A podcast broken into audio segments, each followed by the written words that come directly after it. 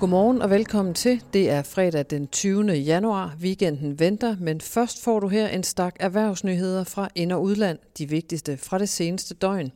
Og i dag er der godt nyt til danske boligejere. Vi skal også rundt om et par regnskaber og Mærsk, som ønsker sig en metrostation lige til døren.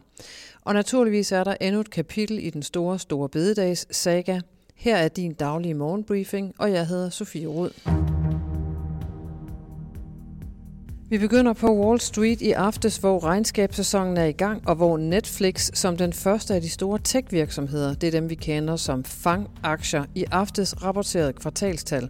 Og det gik rigtig fint. Netflix steg i første omgang ca. 8% i eftermarkedet på en melding om, at antallet af abonnenter var steget med ca. 7 millioner, hvor markedet havde forventet 4,5 millioner.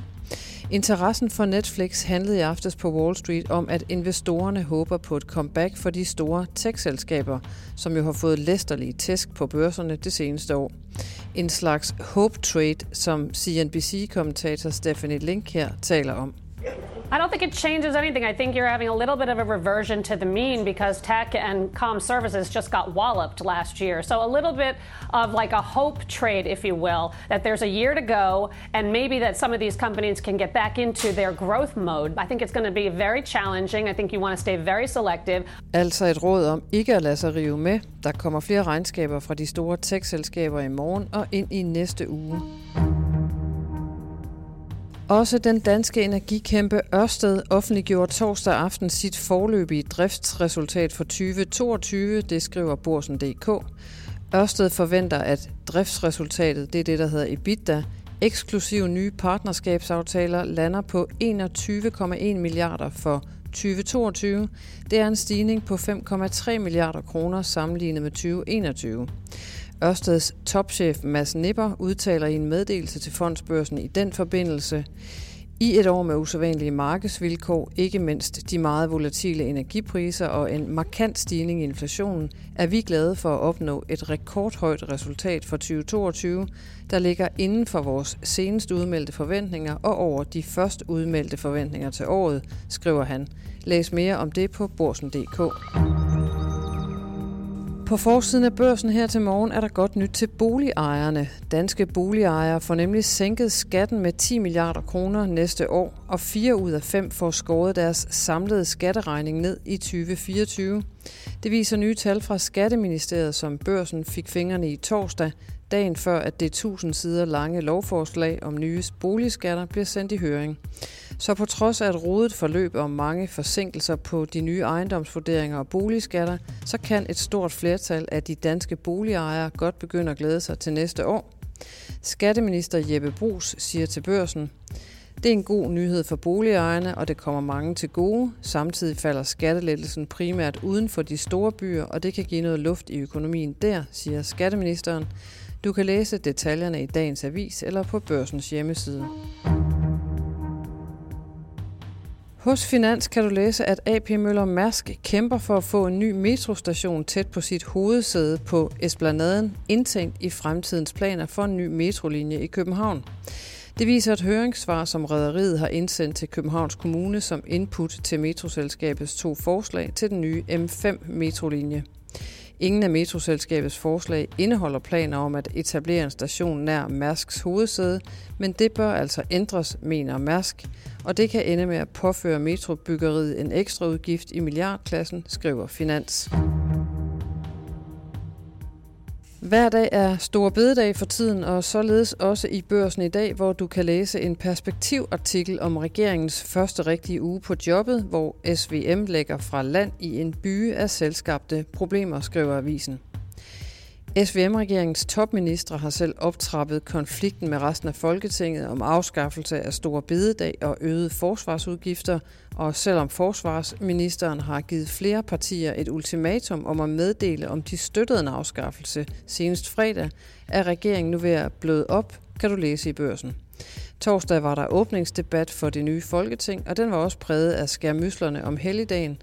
Du kan læse hele perspektivartiklen på borsen.dk i dag, og jeg vender til, tilbage til åbningsdebatten om et øjeblik.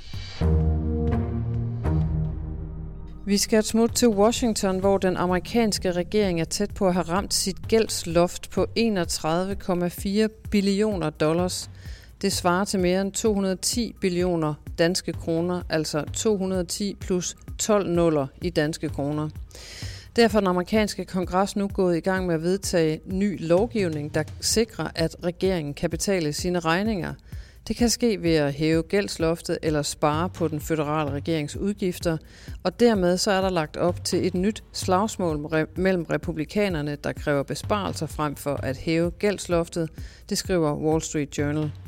Torsdag opfordrede finansminister Janet Yellen den amerikanske kongres til at handle hurtigt for at bevare, som hun skrev, tiltroen til USA og ikke mindst den amerikanske ære. I USA lukkede de amerikanske aktiemarkeder torsdag igen med tab, efter at sure nøgletal og finansiel rapportering forplumrede investorernes syn på økonomiens overordnede tilstand. S&P 500 og Dow Jones faldt begge med 0,8 procent, mens Nasdaq med de mange teknologiselskaber måtte af med ca. 1 procent af værdien. Herhjemme havde C25 også en hård dag. Det danske eliteindeks lukkede torsdagen af med tab på 1,96 procent. Du kan læse detaljerne om markederne på borsen.dk Investor. Torsdag var der åbningsdebat for det nye Folketing på Christiansborg, og den fortsatte traditionen tro til langt ud på aftenen. Hør her børsens politiske kommentator Helle Ips vurdering af åbningsdebatten i Folketinget. Ja, ikke overraskende, så kom slagsmålet om Stor Bededag selvfølgelig til at fylde rigtig meget i den første øh, åbningsdebat for det nye Folketing. Øh, der var masser af kritik af regeringen for at være magtfuldkommen, for at ikke have fortalt vælgerne om det her meget øh, kontroversielle forslag i valgkampen. Og så blev spørgsmålet om en mulig folkeafstemning øh, også debatteret. Men der skete jo det fra morgenstunden af, at de ni partier udenom SVM gik sammen om øh, et alternativt øh, finansieringsforslag. Altså de her partier vil finde 3 milliarder kroner øh, på nogle puljer i stedet, og på at øge øh, den beskæring, der er lagt op til af, af erhvervsstøtten. Men er der så udsigt til, at regeringen måske dropper forslaget om at afskaffe Stor Bededag?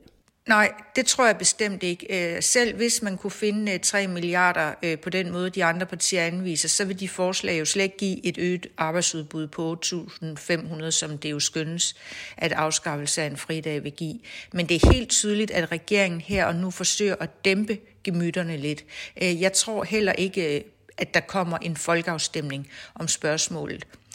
Og jeg tror, at det vi ser nu betyder, at der kommer en proces, hvor bededagen vil blive afskaffet øh, som fridag efter planen, og det kommer til at ske meget snart, men at regeringen så vil gennemføre forhandlinger øh, med andre partier end sig selv øh, om, en, om en kommende stor forsvarsaftale. Og skulle man så i den forbindelse enes øh, om nogle alternative finansieringsforslag, jamen så kan provenyet jo, øh, altså ved at afskaffe øh, stor bededag som fridag, jo bruges på noget andet.